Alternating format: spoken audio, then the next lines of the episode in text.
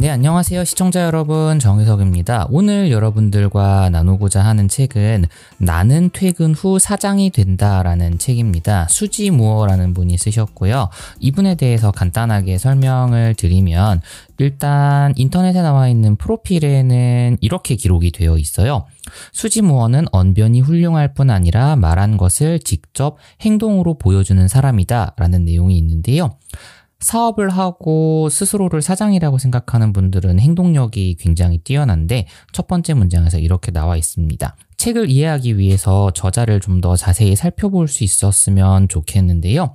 그래서 후속으로 계속 이어서 말씀을 드리면 일단 이분은 포춘 500대 기업의 영업 이사를 하셨었대요. 당연히 보수는 높았겠죠. 그런데 이게 개인적으로는 만족스럽지 않았던 것 같습니다. 그래서 이후에 어떤 커리어를 쌓아 나가시냐면 실리콘밸리와 뉴욕시의 고성장 스타트업에 자문을 해주는 비즈니스 life 코치로 변신 하여 성공을 거두었다라고 나와 있어요. 그래서 이렇게 경력을 쌓다가 미국 방송인 것 같은데 투데이쇼, 비즈니스 인사이더, 허핑턴 포스트, 포브스, 타임 같은 곳에서 인기 게스트로 활약을 하고 있고 뭐 포춘이나 마리끌레를 비롯한 여러 매체에 정기적으로 글을 기고하는 전문 코치로 활약하고 있다고 합니다. 그러니까 영업 이사직에서 쌓은 경험을 가지고 스타트업이나 기타 여러 사업가들을 코칭하는 역할을 하고 계신 것 같아요. 사실은 이런 경력이 있다면은 실제로 사업을 시작하려고 하는 분들이 어떤 고민을 갖고 있는지를 잘 알고 계실 거고 그러한 경험들을 바탕으로 콘텐츠를 집필할 수 있었다고 생각을 해요. 그래서 이 책의 내용을 관심 있게 읽었고 배운 내용들이 정말 많습니다. 개인적으로 저는 회사에서 신사업부에서 근무를 하고 있기 때문에 어떤 때는 소상공인 그리고 소기업의 대표와 같다는 생각을 할 때가 종종 있는데 그러다 보니까 이런 엔잡이나 어, 소상공 비즈니스와 관련된 책들을 좀 많이 보게 된 것 같고요. 그 가운데서 배운 게 많아서 여러분들에게 그 내용을 지금부터 나누고자 합니다. 일단 책에는 굉장히 알찬 내용들이 많은데요. 그것들을 앞뒤로 위치를 바꾸면서 같은 이야기를 하고 있는 주제로 제가 순서를 좀 변경했어요. 그래서 가장 먼저 이야기하고 싶은 건 마인드셋이거든요. 마인드셋은 어떤 걸 의미하냐면 일단 첫 번째로 제가 선정한 문장을 알려드릴게요. 이렇게 나와 있습니다. 많은 사람들이 부업을 시작하게 되는 계기는 현재의 본업에 대한 불만이다. 라는 내용인데요. 저는 여러 매체를 통해서 엔잡러로 이야기를 하고 있고 실제로 직업이 많은데 어, 크게 두 가지를 말씀을 드리고 싶어요. 제가 엔잡러를 시작하게 된 계기는 작가 데뷔였거든요. 출간을 하면서 작가로 데뷔를 할 수가 있었는데 그때 시작하게 된 계기는 현재 직장, 그 당시의 직장이겠죠? 거기에 대한 불만이 있었기 때문이에요. 간단하게 말씀드리면 월급이 제때 안 나왔습니다. 그러다 보니까 새로운 수익 구조를 찾으면서 부업을 시작을 하게 됐는데 저처럼 많은 분들이 현재 직장이 마음에 들지 않기 때문에 새로 무언가를 해볼까라는 마음을 갖는다는 거죠. 그래서 추가로 말씀드리고 싶은 건 이러한 불만이 긍정적인 에너지가 될 수 있도록 스스로 무언가를 만드는 과정은 굉장히 좀 중요한 것 같아요. 그러다 보니까 부업을 선정하는데 굉장히 신중해야 되는데요. 그거를 알 수 있는 문구가 또 책에 있는데 이렇게 나와 있습니다. 부업은 반드시 사랑하는 일이어야 한다. 밤에도 주말에도 그리고 짜투리 시간이 나는 대로 매달리게 될 일이기 때문이다. 라는 내용이 있어요. 제가 생각했을 때 부업을 시작하려면 내가 진짜 좋아하는 일이어야 되는데 저는 그게 글쓰기였거든요. 어떻게 할지는 잘은 몰랐어요. 이걸 수익화하려고 일부러 시작한 건 아닌데 그냥 글 쓰는 게 좋았습니다. 그걸 하면은 온갖 스트레스가 다 없어지고 마음이 너무 편해지는 거예요. 타이핑을 통해서 손끝에 이렇게 타닥타닥 하는 느낌이 있는데 그 느낌이 너무 좋아서 글쓰기에 몰입을 했던 것 같습니다. 물론 요즘에는 받아쓰기로 글을 쓰기 때문에 타자를 치는 시간이 예전보단 많이 줄긴 했는데요. 그래도 그렇게 글을 쓰고 결과물을 만들어내고 그걸 사람들하고 공유를 하다 보니까 너무 좋은 거예요. 그런데 그렇게 글을 쓰다 보니까 사람들에게 도움이 되는 내용들이 조금씩 알게 모르게 누적이 되기 시작했고 같은 주제로 모았더니 100장 이상의 분량이 된 거예요. 그러다 보니까 어 이거 출간할 수 있겠는데 라는 생각이 들어서 음, 출간 제안서를 쓰고 원고를 모아서 출판사에 무수히 많이 문을 두드린 결과 계약이 됐고 그때 이후부터는 출간 작가로서의 커리어를 시작할 수 있게 됐거든요. 그래서 부업은 처음에는 보통 취미로 많이 시작을 해요. 그러다 보니까 사랑하는 일이어야 되는데 이런 일이어야지 실제로 부업이라는 카테고리에서 성과를 낼 수가 있습니다. 하루에 뭐 4시간, 5시간 정도를 할 수 있으려면은 직장이 끝나고 몸이 되게 피곤한 상태일 거 아니에요. 그러니까 진짜 좋아하는 일이 아니면 이렇게 몰입하는 게 쉽지가 않거든요. 그러니까 내가 부업을 한다고 생각이 든다면 처음부터 돈을 벌려고 생각하지 마시고 좋아하는 일이 무엇인지를 알아보고 그걸 약간 취미 형식으로 시작해 보는 것도 도움이 됩니다. 물론 이게 수익화가 되는 건 좀 다른 문제긴 하지만 그 취미를 여러 가지를 바꿔서 하면서 그 가운데서 내가 정말 잘하는 게 무엇인지 내가 수익화를 하려면 어떤 거를 할 수 있는지 부분을 더 명확하게 이해를 할 수가 있게 돼요. 그래서 이러한 사례들을 좀 많이 이야기를 하고 있는데 어, 예를 들면 이런 거예요. 알고 보면 열정을 바탕으로 부업을 시작해서 여기에 대한 예시로는 데이트 코치, 프리랜서 디자이너, 인테리어 장식가, 재무 상담사 같은 것들이 있는데 이러한 일들을 시작을 해서 사업을 일구는 목적이 사실은 돈 때문은 아니죠. 이런 문장이 있어요. 그것은 삶의 질을 개선하는 일이다. 당신의 비전을 보살피는 일이다. 목적 의식을 키우는 일이다. 라는 내용이 있습니다. 사실은 제가 일을 하는 목적도 회사도 그렇고 부업도 그렇고 많은 분들이 조금 더 나은 생활을 하는데 기여하고 있다는 성취감 때문이거든요. 회사에서는 어떤 성취감이 있냐면 교육회사를 다니고 있기 때문에 내가 하는 이 업무 자체가 우리나라를 포함해서 저는 해외 사업실에 있으니까 해외의 어떤 교육에 기여할 수 있다라는 기대가 있기 때문에 이 회사를 감사하는 마음으로 다니고 있는 거고요.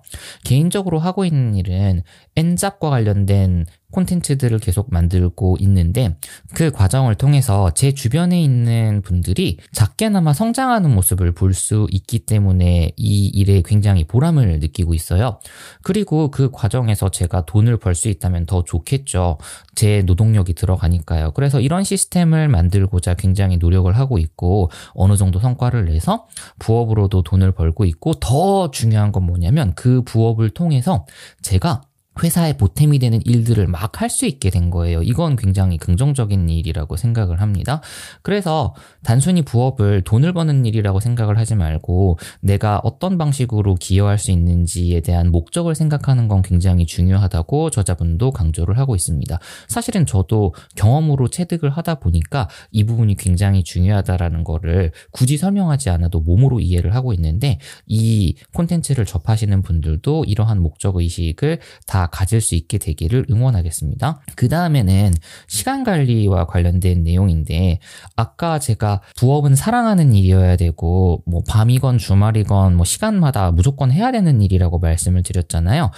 이 저자분도 이렇게 이야기를 하는데 그 내용을 발췌해서 읽어드릴게요. 저는 세 가지 일을 겸업하면서 처음 두 권의 책을 썼어요. 그래서 사람들이 이 일을 하고 싶지만 시간이 없어 라던가 혹은 직장이 있으니 책을 쓰려면 일을 그만두어야 할 거야 라고 말하는 걸 들을 때마다 별로 간절하지 않구나 라고 생각하게 돼요 라는 내용인데 저도 첫 책을 쓸 때 직장에서 야근을 정말 많이 했어요. 11시, 12시까지 야근하고 새벽에 일어나서 글을 쓰고 지하철로 출퇴근할 때 지하철에서 초안 작성하고 이렇게 하면서 정말 정말 고생을 해서 한 반년 만에 첫 책의 원고를 만들었거든요. 그 내용들을 블로그에 올리는 과정에서 비슷한 카테고리로 구분을 하고 첫 책이 나왔는데 보통 책을 쓰시는 분들이 이 책을 써야지라고 생각을 하고 몰입을 한다고 해서 책이 바로 나오진 않아요. 오히려 바쁜 와중에 정말 열정을 갖고 있고 노력하는 과정에서 좋은 결과들이 나오거든요. 대부분 보면은 바쁘세요. 제가 아는 작가님들 같은 경우에는 그 중에 한 분이 굉장히 인상 깊어서 소개를 드리려고 하는데 이분은 지금은 이직을 하셨는데 예전에는 외국계 대기업에서 재무 관련 업무를 하고 계셨어요. 그런데 페이스북 타임라인에 올라오는 거 보면은 매일 야근한 이야기가 올라와요. 그리고 포스팅한 시간이 막 새벽 2시, 3시 막 이렇게 돼 있는데 이분이 그 와중에 어 본인의 전공인 역사를 살려서 책을 두 권을 써내셨거든요. 저는 이게 정말 어마어마하게 대단한 일이라고 생각을 합니다. 그래서 시간이 없기 때문에 부업을 할 수 없다라는 건 전 개인적으로 핑계라고 생각을 해요. 저도 유사한 경험이 있고 실제로 많은 부업을 하시는 분들이 정말 본인의 시간을 철저하게 그리고 알차게 써서 성과를 내고 있습니다. 이런 부분들을 말씀을 드리고 싶고요.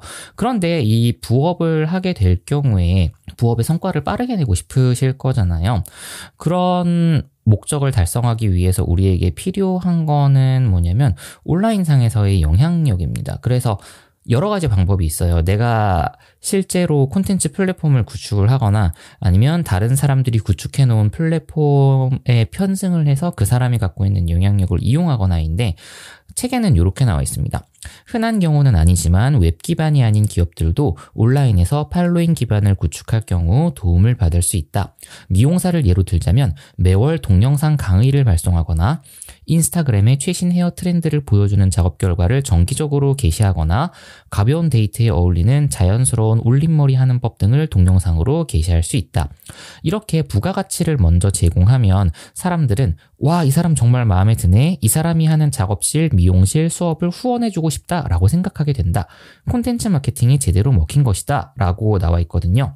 여기서 콘텐츠 마케팅이라 함은 내가 잠재 고객들이 정말 듣고 싶어 하고 궁금해 할 법한 정보를 무료로 계속 제공을 하면서 팬을 만드는 과정이에요. 그렇게 만든 팬들을 대상으로 내 제품을 판매하고 홍보하는 1년의 과정이 콘텐츠 마케팅인데 이 콘텐츠 마케팅을 하려면 사실은 굉장히 부지런해야 됩니다.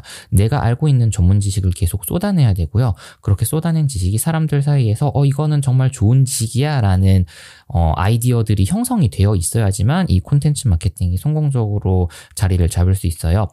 저를 예로 들면 저는 블로그에서 사람들이 잘 검색되도록 하는 포스팅의 특징이 무엇인지를 정리한 PDF 문서를 무료로 나눠주고 있습니다. 그게 한 40페이지 정도 되는데 처음 시작할 때는 유용하거든요. 그걸 통해서 제 이메일 구독자를 만들고 그리고 정기적으로 제가 블로그나 콘텐츠를 만들어서 다른 플랫폼, 예를 들면 뭐 팟캐스트라든지 유튜브에 올리면 그 콘텐츠를 이메일로 또 뿌려주면서 정보를 제공하고 그 와중에 어, 제가 이러한 제품을 냈는데, 어, 한번 관심을 가져주세요. 라든지, 제가 이런 스터디 모임을 시작하려고 해요. 도와주세요. 라든지 하는, 어, 일부의 광고 글을 올리면 저를 좋아하시는 분들이 구매를 해주시거든요. 그래서 이런 과정들이 콘텐츠 마케팅의 일환이고, 또 추가로 이러한 스타일의 장점이 뭐냐면, 구독자 중에서 의사 결정권자들이 있어요. 예를 들면 어떤 기업 교육기관의 대표라든지 아니면 기업의 교육 담당관이나 섭외 담당관이 제 이메일이 구독자인 경우에는 메일을 통해서 강연 의뢰나 아니면 콘텐츠 제휴 의뢰 같은 것들이 막 들어오기 시작합니다. 최근에도 하나를 받았어요. 어느 대학교의 어, 최고 경영자 과정을 운영하시는 분인데 그분께서 제 콘텐츠를 유심히 그리고 감사하게 잘 살펴보시고서는 2시간 반짜리 강의를 제안을 해주셨습니다. 이러한 것들이 것들이 정말 긍정적인 방식으로 작용하는 콘텐츠 마케팅이 아닐까라는 생각을 하게 됐어요. 그리고 다음으로 이야기하고 있는 건 내 일과 내 시간에 대한 책임감이거든요. 이런 식으로 이야기를 하고 계세요, 저자분께서. 읽어드릴게요. 1. 수입, 시간을 스스로 책임지는 것은 인생에 큰 자신감을 가져다 준다. 회사에서의 업무 능력이나 오랫동안 일하면서 쌓은 경험을 부업으로 전환할 수 없다고 생각하는 사람이 얼마나 많은지 나는 깜짝 놀라곤 한다.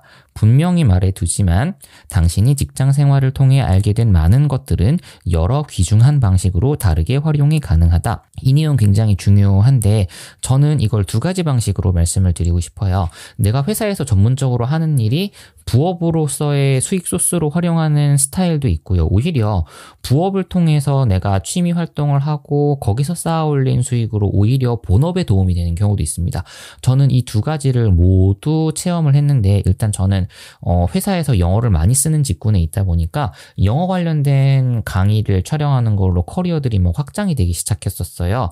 네이버의 커넥트 재단에서 의뢰가 와서 영어 원서를 활용한 영어 학습법 무료 강좌를 촬영을 했거든요. 그래서 지금도 네이버에서 영어 원서의 정석이라는 걸 치면 뭐 활자 덕후의 영어 학습법이라는 제목으로 강의가 나옵니다.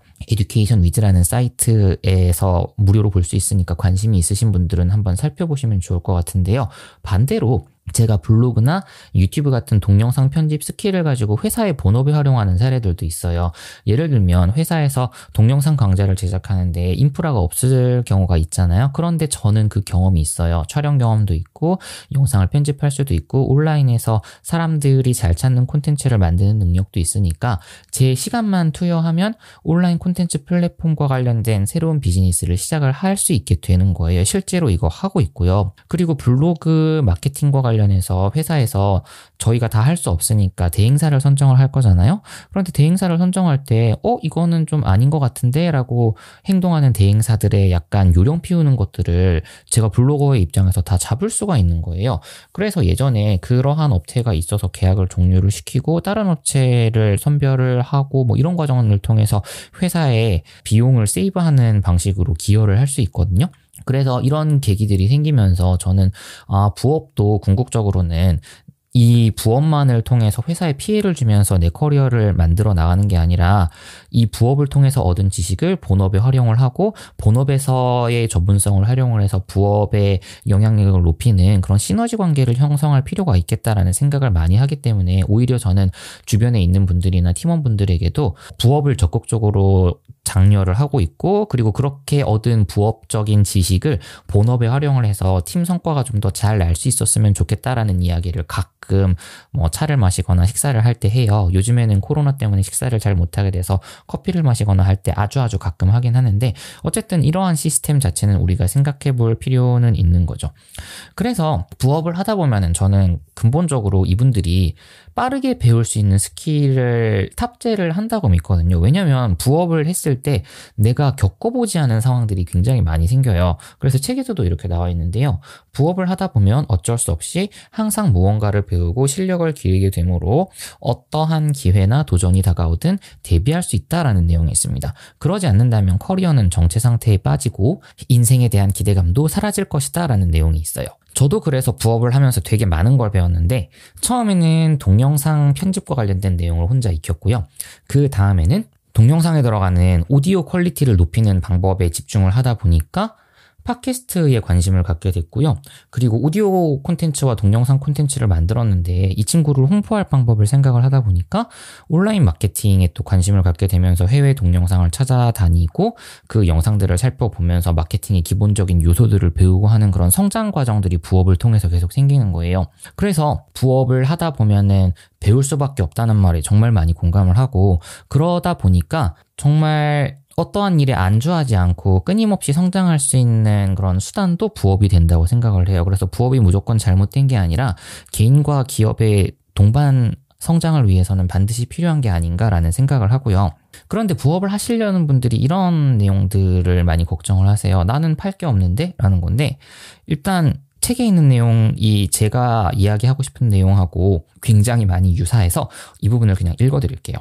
내가 정말 재능이 있나 혹은 가치 있는 사람인가 하는 걱정은 접어두고 당신이 가진 것을 그냥 보여주어라. 진짜 하고 싶은 일에 총력을 기울이고 좋든 나쁘든 결과에 승복할 때쯤이면 어차피 다 깨닫게 된다는 거예요. 그래서 제가 추천하는 가장 이상적인 방법은 처음에는 잘 모르지만 그냥 시작하는 거예요. 물론 그 콘텐츠나 성과물의 퀄리티가 좋지는 않을 겁니다. 굉장히 많은 수정을 거쳐야 될 것이고 고객들을 통해서 깨지는 일도 많을 거예요. 그런데 그 과정 자체가 제대로 된 제품을 만들어 나가기 위해서 필요한 사전 테스트 과정이거든요.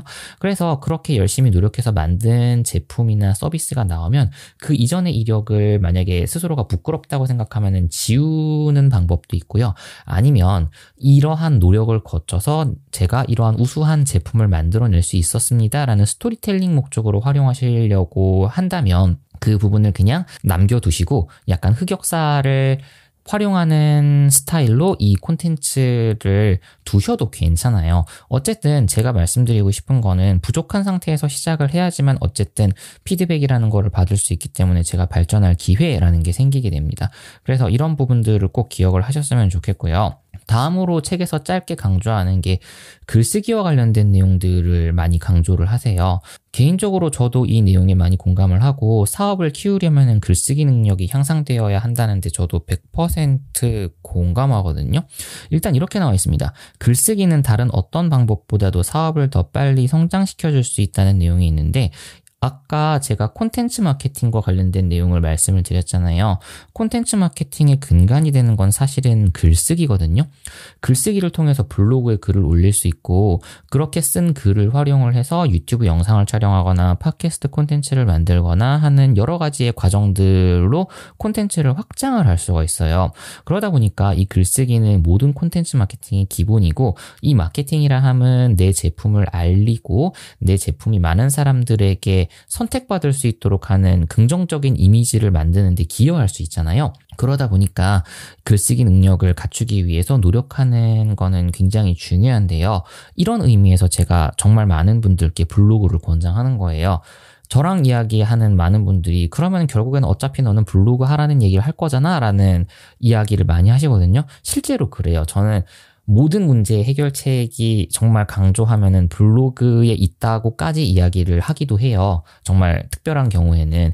그런데 그게 어느 정도는 일리가 있는 게 블로그를 통해서 글쓰기를 할 수 있고 그렇게 쓴 글이 온라인에서 어떻게 반응을 일으키는지를 실시간으로 확인을 할 수 있고 그 블로그에 판매 링크를 걸거나 제품 홍보를 한다면 그 부분에 대한 성과를 블로그 통계 데이터를 활용해서 바로 체크를 할 수가 있고 그리고 이것들을 실시간으로 돈을 들이지 않고 매일매일 할 수 있다면 나중에 내 제품이 나왔을 때 이거를 블로그를 활용해서 판매할 수 있는 굉장히 좋은 수단 하나와 경험이 생기는 거잖아요. 그러다 보니까 이러한 블로그 마케팅과 글쓰기 마케팅에 대한 것들을 바로바로 테스트 해 볼 수 있는 게 결국에는 블로그 시스템이고 저는 그 중에서도 우리나라의 성향상 네이버를 먼저 추천을 하는 편이에요.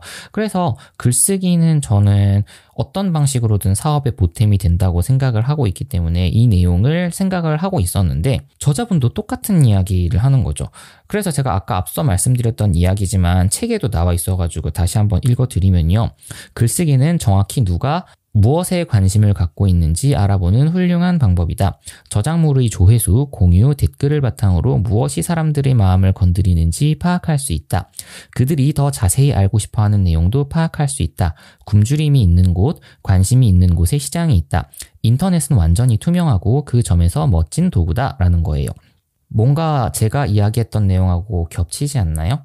이 내용은 살펴볼 필요가 있을 것 같습니다. 정말 많은 사람들이 특히 성과를 내고 있는 사람이 하는 이야기 중에 공통적으로 겹치는 부분이라면 그 내용은 내가 한 번쯤 익혀볼 가치가 있는 것들이에요. 그래서 글 쓸 때 우리가 해야 될 여러 가지 팁들을 어, 이 책에서 또 이야기를 하고 있는데요. 어, 책의 내용을 좀 읽어드리면 돈을 받고 글을 쓰기 원한다면 먼저 무료로 많은 글을 쓰고 저작물의 견본을 보여주고 아주 소설하고 하더라도 애독자들을 모으는 게 이상적이다. 여기에서도 마찬가지로 이렇게 나와 있어요. 개인 블로그는 절대적으로 중요하다입니다. 내가 사업을 하려면 블로그는 기본적으로 하셔야 된다는 거예요. 그런데 그게 정말 높은 수준의 글쓰기를 요하느냐? 따지고 보면은 그렇지도 않아요. 그냥 친근하게 옆에 있는 사람에게 설명하는 말투로 글을 쓰는 것도 어떻게 보면은 좀 더 먹힐 수 있거든요. 그러다 보니까 제가 강조하는 게 블로그 팁 중 하나인데 받아쓰기 기능으로 글을 쓰면 굉장히 친근한 스타일로 글을 쓸 수가 있어요. 구글 받아쓰기도 있고 애플의 시리도 있고 네이버의 클로버 엔진을 통해서 하는 받아쓰기도 있는데 개인적으로 세 가지를 다 써보니까 사용자 편의성을 포함해서 종합 점수는 구글이 제일 높았습니다. 그래서 제가 회사에서 받은 안드로이드 태블릿이 하나 있는데 그 태블릿을 활용해서 블로그 글을 많이 쓰고 있어요. 타이핑보다 빠르고 정확하고 나중에 틀린 부분만 수정을 한 뒤에 네이버 맞춤법 검사를 블로그 내에서 돌리면 정말 편하게 글을 쓸 수가 있어서 이 방식을 자주 활용하고 있는데 여기 계신 분들께서도 한번 관심을 가져보면 좋은 방법 중 하나가 아닐까라는 생각이 듭니다. 그리고 다음으로 이야기하고 있는 내용은 시간 관리에 대한 거였어요. 물론 이 시간 관리에 관련된 코멘트와 문장들은 책 여기저기에 흩어져 있긴 한데요. 제가 이걸 하나로 말씀드리기 위해서 그 문장들을 한 개의 챕터로 모아버렸습니다. 그러니까 이거는 책에 나와 있는 챕터는 아니고 제가 임의적으로 시간 관리라는 카테고리에 다 때려 넣은 내용들이에요. 한번 읽어 드릴게요. 첫 번째 문장입니다. 매주 남아도는 그 시간에 당신은 무엇을 할 수 있는가? 매주 TV 시청 기간을 포기하거나 그 밖에 다른 비생산적인 습관을 버리거나 줄일 경우 당신의 행복이나 목표에 어떤 이득이 될지 그런 시간에 부업을 해서 얻는 부가소득이 생활에 어떤 도움을 들지 생각해 보라라는 거예요. 그러니까 회사에서 퇴근하고 나면은 정말 피곤하거든요. 저도 최근에는 쇼파에 거의 누워 있는 경우가 많았는데 그러다 보니까 이 시간이 휴식을 위해서 필요하다는 마음도 가질 때가 있는데 어떤 때는 이 시간이 굉장히 무의미하다고 판단이 되는 경우가 종종 있는 거예요. 그래서 누워 있더라도 내가 무엇을 할지에 대해서 생각해 보는 건 중요하다는 겁니다. 이런 가치들을 하나 둘 실천하다 보면은 어쨌든 기획이라는 게 나오고 그 기획을 실천할 수 있는 상세 액션 플랜이 나오거든요. 그래서 추가로 책에 나와 있는 내용을 계속해서 읽어드리면 작은 발걸음을 떼어라. 오늘 시작하라. 스스로에게 두 개의 데드라인을 부여하라. 24시간 데드라인과 7일 데드라인을 정해놓고 부업을 시작하거나 발전시키기 위한 두 걸음을 떼어라. 저는 이 책 보면서 데드라인을 두 개로 설정하라는 건 좀 신선했거든요. 보통 데드라인 설정하라는 말을 많이 하잖아요. 그런데 이분은 24시간 내에 해야 될 정말 중요한 일들을 먼저 선별을 하고 그 다음에 이 부분을 장기적으로 7일간 했을 때 어떤 결과가 나올지를 미리 예상하면서 업무를 하라는 내용들이 있는데 그래서 회사에서는 일간 보고서나 주간 보고서라든지 주간 목표 같은 것들을 팀원들로부터 받잖아요. 그렇게 가는 방식들이 굉장히 유용할 수 있다는 거죠. 그래서 어, 이러한 과정이 나를 성장을 시키는데 이렇게 해야 되는 가장 큰 이유가 뭐냐면 책의 내용을 통해서 알 수가 있어요. 그냥 바로 읽어드릴게요. 갤럽의 2013년 조사 결과에 따르면 전 세계 직원들이 13%만이 업무에 몰두하거나 심리적으로 몰입한 상태인 것으로 나타났다. 또한 2015년 갤럽 보고서에 의하면 밀레니얼 세대는 직장에서 내가 제일 잘하는 일을 할 기회가 있다고 말할 확률이 낮으며 많은 사람이 자신의 재능이나 강 점과 부합하지 않은 일을 하고 있는 것으로 조사되었다. 이것은 두려움 때문에 꿈을 쫓는 일을 망설이기 때문인 경우가 많다라는 건데요. 여기에서 제가 처음 주목했던 부분은 전 세계 직원들의 13%만이 업무에 몰두하거나 심리적으로 몰입한다는 거예요. 그러니까 13%가 대부분 아닐 거잖아요. 저도 이 13%에 포함이 될지 안 될지는 잘 모르겠는데 그렇다면 어, 저 자신을 87%에 해당하는 사람이라고 생각을 하고 심리적으로 몰두하거나 그러지 않은 사람이라면 오히려 이렇게 1단위로 데드라인을 부여하고 일주일 단위로 데드라인을 부여하는 거는 의미가 있겠죠. 어떻게든 해야 된다는 강제성이 부여되는 거니까요. 그런데 이렇게 열정을 갖고 하려면 여기에서도 나와 있는데 내가 제일 잘하는 일을 할 기회가 있다고 말할 수 있어야만 된다는 거죠. 그러기 위해서 앞서서 말씀드렸던 좋아하는 부업을 하면서 취미를 확장시키고 그 과정에서 수익을 만들어내는 경험 자체가 직장에서도 긍정적으로 작용할 수 있다고 개인적으로는 생각을 하고 있어요. 그리고 팀 페리스 있죠. 4시간이라는 책을 쓴 저자분이고 디지털 노마드 영역에서 굉장히 유명하신 분인데 그분은 이렇게 이야기를 했다고 합니다. 바쁘게 지내는 것보다 생산성을 높이는 데에 초점을 맞추래요. 일을 못하는 분들의 특징 중 하나가 이유 없이 바쁘다는 이야기를 많이 한다고 합니다. 그래서 바쁘더라도 시간을 잘 분배하고 그렇게 분배한 시간 내에서 필요한 것들을 하나하나 처리를 해 나가는 게 오히려 생산성 면에서도 그렇고 개인 성과 면에서도 그렇고 도움이 된다는 거죠. 그리고 아웃소싱도 적극적으로 권장을 해요. 아웃소싱은 시간을 많이 절약해 준대요. 그래서 어, 이 책에서는 이렇게 나와 있는데 나는 인터뷰하려는 사람의 자료 조사에서부터 웹사이트 업데이트와 기본적인 장부 정리까지 다양한 업무를 아웃소싱한다. 아웃소싱을 통해 시간을 갉아먹는 업무를 합리적인 가격에 맡길 수 있다. 이렇게 나와 있어요. 그래서 필요 없는 일들은 다 아웃소싱을 하는데 이거를 굉장히 잘하는 사람들이 회사에 있습니다. 누구냐면 팀장님과 그리고 뭐 부문장님 그러니까 뭐 본부장님이나 상무님이나 전무님 같은 임원분 그리고 회사의 대표이사님이 외주의 달인이죠. 아웃소싱을 하기 위해서 1년에 몇 천만 원 주고 저희를 고용을 했잖아요. 그래서 본인의 꿈을 이루기 위해서 사람들을 쓰고 그 사람의 시간을 사는 거는 내 꿈을 이루는데 굉장히 도움이 되는 전략 중 하나라고 생각을 해요. 그런데 평범한 직장인의 입장에서 아웃소싱을 하는 게 쉽지 않기 때문에 그래서 요즘에 재능 기부 플랫폼들이 많이 활성화가 되고 그분들을 통한 거래들이 잘 이루어지고 있는 거죠. 그래서 내가 정말 시간이 없고 급할 경우에는 돈을 써서라도 다른 사람의 시간을 사서 일을 처리하도록 하는 게 굉장히 중요하고요. 그리고 이렇게 그렇게 하는 행동 자체가 중요한 또 하나의 이유가 사람을 썼는데 이 사람이 제대로 된 사람인지 제대로 되지 않은 사람인지를 판단하는 것도 중요하고 실제로 돈을 주고 맡겼는데 사고를 치는지 안 치는지도 확인을 해야 되거든요.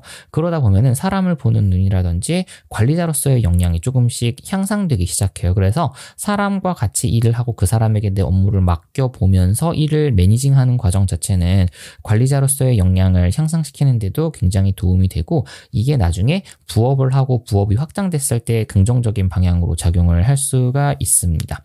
그래서 이런 내용이고요. 그리고 부업을 하기 가장 좋은 시간은 새벽 시간인 것 같아요. 혹은 새벽 시간이 아니더라도 내 생산성이 가장 최고조로 달하는 효율적인 시간이에요. 그러니까 중요한 시간에는 중요한 일을 하라는 겁니다. 에너지가 많은 시간에 에너지를 많이 써서 효율적으로 할 수 있는 일을 하라는 거예요. 여기 보시면 이렇게 나와 있는데 내가 아직 풀타임으로 근무하던 시절 나는 일찌감치 일어나 6시 30분도 되기 전에 편집자들에게 5개의 기사 아이디어를 제안하곤 했었다. 블로그 게시물 하나 혹은 절반을 쓰기도 했고 부업과 관련한 중요한 회의 일정을 잡기도 했다. 그렇게 많은 일을 이미 성취해 놓은 상태로 기분 좋게 하루를 시작했다. 가장 생산적인 시간을 부업에 할애하라 라고 나와 있어요. 저 지금 팟캐스트를 만드는 게 최근 저에게는 가장 중요한 업무거든요. 이걸 통해서 콘텐츠 일부를 뽑아서 유튜브에 올리고 그리고 그 중에 텍스트 파일을 따로 빼서 블로그에 올리고 그러면서 제가 앞으로 운영해야 될 콘텐츠 플랫폼과 관련된 교육을 준비하고 있단 말이에요. 그래서 지금 이 팟캐스트 제가 언제 녹음하고 있냐면 새벽에 녹음하고 있습니다. 6시 뭐 혹은 그 전에 일어나서 하고 있거든요. 제가 재택인 경우에는 어 8시 출근이니까 6시에서 8시 사이에 요거를 녹음을 하고요. 재택이 아닌 경우에는 제가 집에서 6시 한 30분쯤 나와야 되니까 5시쯤 일어나서 간단하게 씻고 그때 짧게 한 40분, 50분 녹음한 다음에 어, 회사로 출근을 하거든요. 그래서 지금 시간도 새벽인데 새벽에 무언가를 했을 경우에 확실히 에너지가 충만한 상태이기 때문에 성과가 잘 나는 경험들을 많이 하게 되었습니다. 그래서 이런 부분들도 좀 중요하다고 생각을 했고요. 그리고 시간 효율과 관련해서 멀티태스킹 이슈를 이야기를 하는데 굉장히 여러 가지가 있습니다. 보통 사람들이 멀티태스킹을 하면은 집중력을 잃어버리는 경우가 많거든요. 어, 그런데 이분은 머리를 말리거나 양치를 하는 동안 스쿼트를 한대요. 이런 정도의 멀티태스킹은 괜찮은 것 같고요. 그리고 단순 업무를 하는데 음악을 듣거나 아니면 팟캐스트 같은 것들을 들으면서 두 가지의 성과를 동시에 내는 것 같은 경우에는 저는 꽤 괜찮은 멀티태스킹 수단이라고 생각을 해요. 물론 정신을 집중해서 기획을 하고 아이디어를 내는 활동에서 멀티태스킹은 좀 어, 성과가 안 좋게 나타날 수 있지만 단순 과업일 경우에는 약간 저희가 노동요를 부르는 것처럼 음, 그렇게 다른 일에 집중할 수 있도록 하면서도 몸은 움직이도록 하는 과정 자체가 어떻게 보면은 더 즐겁게 일할 수 있고 효율을 높일 수 있는 방법 중 하나가 되지 않을까라는 생각도 하게 됐어요. 그리고 이렇게 시간 관리를 할 때 우리가 중요하게 생각해야 될 내용이 또 있는데 어, 부업을 하게 될 경우에는 시간이 100% 맞춰지지 않는 경우가 생길 수도 있어요. 그럴 때는 간단하게 휴가를 내는 방식도 있습니다. 연차 중에 일부를 내 시간을 위해서 쓰는 거죠.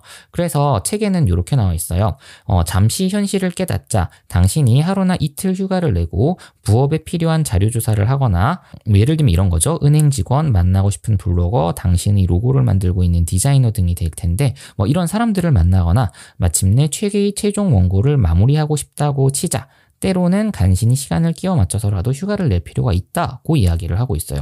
저도 전 직장에서 책 원고를 마무리할 때 휴가를 냈던 적이 있어요. 하루 휴가 내고 정말 연락 다 끊고 방에 박히거나 아니면 커피숍에 박혀서 음악 켜고 뭐 10시간이고 뭐 12시간이고 때 되면은 커피숍에서 맛있는 음식과 커피를 주문을 하면서 어, 카공족이지만 돈을 많이 쓰는 카공족 같은 사람이었다고 생각을 하시면 되는데 어쨌든 그렇게 커피숍에 박혀서 열심히 글을 써서 마감을 지켜서 책이 출간된 적도 꽤 많거든요. 그래서 나를 위한 시간을 쓰는데 그러한 연차 기회라든지 휴식의 시간을 아까워하면은 성과를 더 빠른 속도로 내기는 어려울 수 있다는 점을 미리 좀 말씀을 드리고 싶었어요. 그리고 이제 마지막으로는 비즈니스와 관련된 영역들을 좀 말씀을 드리려고 해요. 이 비즈니스는 이거예요. 첫 번째로 제가 선별한 문장을 읽어드리면 부업이 본격적으로 진행되고 수익까지 나기 시작하자 나는 삶에 대한 열정이 다시금 새로워지는 걸 느꼈다. 모든 게 새롭게 다가왔다. 심지어 내 본업까지 다시 즐거워지기 시작했다. 나는 그것이 진짜 커리어의 징표라고 생각했다. 제가 생각하는 거하고 100% 일치하는 문장이어서 골랐는데요. 저는 부업이 단순히 회사에서 벗어나서 내 돈을 더 벌고 그리고 그걸 통해서 무언가를 하는 단순한 수준이 아니었으면 좋겠어요. 이 부업이라는 거는 즐거움을 찾기 위해서 하는 거고 그 즐거움이 부업뿐만 아니라 내가 하고 있는 다른 일에도 영향력을 미치면서 궁극적으로는 삶의 질이 향상되는 방식으로 작용을 해야지 제대로 된 부업이라고 생각을 하거든요. 저는 지금 계속 말씀드리는 것처럼 콘텐츠를 만들고 그 그렇게 만든 콘텐츠를 활용해서 부업을 하고 있잖아요. 그러다 보니까 이렇게 만들어진 부업이 굉장히 재밌고 즐겁고 그리고 이렇게 쌓은 경험이 본업에 반영이 되면서 어, 정말 즐겁게 일할 수 있는 환경을 만들려고 노력을 하고 있어요. 그러다 보니까 저는 지금 딱히 지금 회사 생활이라든지 아니면 기타 여러 관계 내에서 불만이 없습니다. 굉장히 감사하게 생각을 하고 있는데 이런 상황에서 내가 또라이일 수도 있다는 말을 누군가가 하시더라고요. 그래서 제가 그런 사람이 안 되도록 노력은 하고 있는데 간단하게 말씀드리면 진짜 커리어는 회사에서도 마찬가지고 회사 바깥에서 하는 취미 생활도 마찬가지고 그 과정에서 얻을 수 있는 최대한의 것을 얻으면서 진정으로 내가 행복하게 나아가는 방식이 아닐까라는 생각이 들어요. 제가 어떤 책인지는 잘 기억이 안 나는데 어, 직원들이 성장하는 걸 보려면 일단 회사에서 하는 일에는 별로 관심 갖지 말고 퇴근 후에 뭐 하는지를 잘 살펴보라는 내용을 제가 어디선가 본 적이 있거든요. 그 내용 저는 정말 공감합니다. 그 사람이 하는 취미 활동이 업무에 어떻게 반영이 되는지를 좀 살펴볼 필요가 있고요. 그렇게 해서 얻은 에너지를 업무에 어떻게 쓰는지를 확인할 필요가 있기 때문에 그런 거죠. 그래서 이렇게 열심히 부업을 하다 보면은 부업이 확장이 되고 심지어는 새로운 비즈니스가 되기도 하는데 여기에서는 두 가지 정도를 책에서 이야기를 하고 있더라고요. 그러면서 이렇게 쓰여져 있는데 읽어드릴게요. 여기서 얻을 수 있는 교훈은 두 가지다. 첫 번째, 인맥이 풍부해야 한다. 당신의 인맥 가운데 창업으로 가는 여정에서 중대한 연결고리 역할을 해줄 사람은 누구인가 한번 알아보라는 얘기죠. 둘째, 저명한 사람들은 생각보다 접근하기 쉽다. 사람들이 그들에게 다가갈 생각을 하지 않기 때문이다. 라는 건데요. 저는 여기서 두 번째 거 굉장히 많이 경험을 했었어요. 의외로, 어, 되게 무서울 것 같은데, 그리고 되게 까탈스러울 것 같은데 연락을 했는데 흔쾌히 오케이를 해주시는 경우를 회사 내에서도 되게 많이 했거든요. 예를 들면 이런 거였어요. 정보 사업을 낼 때 여행 쪽 전문가분이 필요했었어요. 그 자문위원으로. 그런데 원래 해주시기로 했던 분이 일정이 안 돼가지고 할 수가 없는 상황이어서 제가 어떻게 했냐면 인터넷을 정말 많이 뒤져서 어, 여행과 관련된 전문가분을 찾았어요. 책도 20권 이상 출간을 하시고 여행업계에 수십 년 이상 근무하신 대표님을 찾아서 다짜고짜 홈페이지를 뒤졌더니 전화번호가 있어서 전화를 드리고 어, 대표님 이거 해주시면 안 돼요? 라고 제안을 드렸는데 어 그러면 하시죠? 라고 하고 그런데 저희 회사에서 이런 거를 도와주셨으면 좋겠어요 라는 부분도 말씀을 하셔서 그거는 담당 부서 연결 드리고 자문 계약을 체결을 하고서 그 사업을 잘 수행하고 있거든요. 그래서 저명한 사람들은 생각보다 접근하기 쉽다는 게 접근을 하고 나서 만약에 거절당하면 그냥 거절당한 대로 있는 거잖아요. 그냥 나는 플러스 마이너스 제로예요. 그런데 저명한 사람을 만나서 어떤 결과물을 만들어내면 저는 그걸 통해서 성과를 낼 수가 있잖아요. 그러니까 이런 부분들은 굉장히 우리가 중요하게 생각을 할 수가 있는 거죠. 그리고 제가 마지막으로 말씀드리고 싶은 건 이건데 비즈니스를 할 때는 이렇게 해야 된다고 합니다. 읽어드릴게요. 중요한 문제를 해결하라. 회사 일을 하든 창업을 하든 중요한 문제를 해결하라. 사람들을 위해 문제를 해결하면 그들은 당신과 함께 일하고 싶어 하고 당신이 제품이나 서비스를 사주고 거기에 대한 보상을 지불하려 할 것이다. 라는 거예요. 그래서 그 이런 부분들을 꾸준히 하면서 나중에 내가 했던 취미 생활들이 뭐 은행 계좌나 페이팔 계정, 이제 우리나라는 페이팔 계정은 해당 사항이 없겠죠. 어쨌든 내 계정에 무언가가 찍히면은 그때부터 제대로 된 부업과 수익 구조를 만들 수 있는 거잖아요. 책에는 이런 내용이 나와 있어요. 아마추어는 앉아서 영감을 기다리지만 프로는 일어나서 일을 하러 나간다고 합니다. 그래서 아이디어가 나를 찾아오게 하기 위해서 일하는 시간을 정기적으로 정해둔다는 건데 이거는 글 쓰는 사람에게도 똑같이 해당이 되는 내용인데 오히려 안타깝게도 연달아 수업 수업만 듣는 사람들도 많아요. 수업을 듣고 실행하지 않으면 결국에는 결과가 나오지 않거든요. 그래서 그 과정들을 거치면서 제대로 된 결과를 만들어내는 어, 여기 있는 모든 분들이 되었으면 좋겠고요. 일을 하면서 휴대폰이나 디지털 기기 같은 경우에는 최대한 떨어뜨려 놓는 게 좋다는 의견입니다. 그래서 제가 말씀드리고자 하는 거는 어, 이러한 부업을 통해서 결국에는 내 인생이 긍정적인 방향으로 작용할 수 있다는 건데요. 어, 책을 읽고 좋은 지식 들을 많이 익히셔서 부업으로 멋진 성공을 거둘 수 있는 여러분들이 다 되셨으면. 좋겠습니다. 네, 그래서 오늘 저는 여기까지 할 거고요. 다음 시간에는 더 유익한 콘텐츠로 여러분들을 찾아뵐 수 있도록 하겠습니다. 잘 들어주셔서 감사합니다. 그럼 저는 여기서 인사드릴게요. 감사합니다. 안녕히 계세요. 안녕.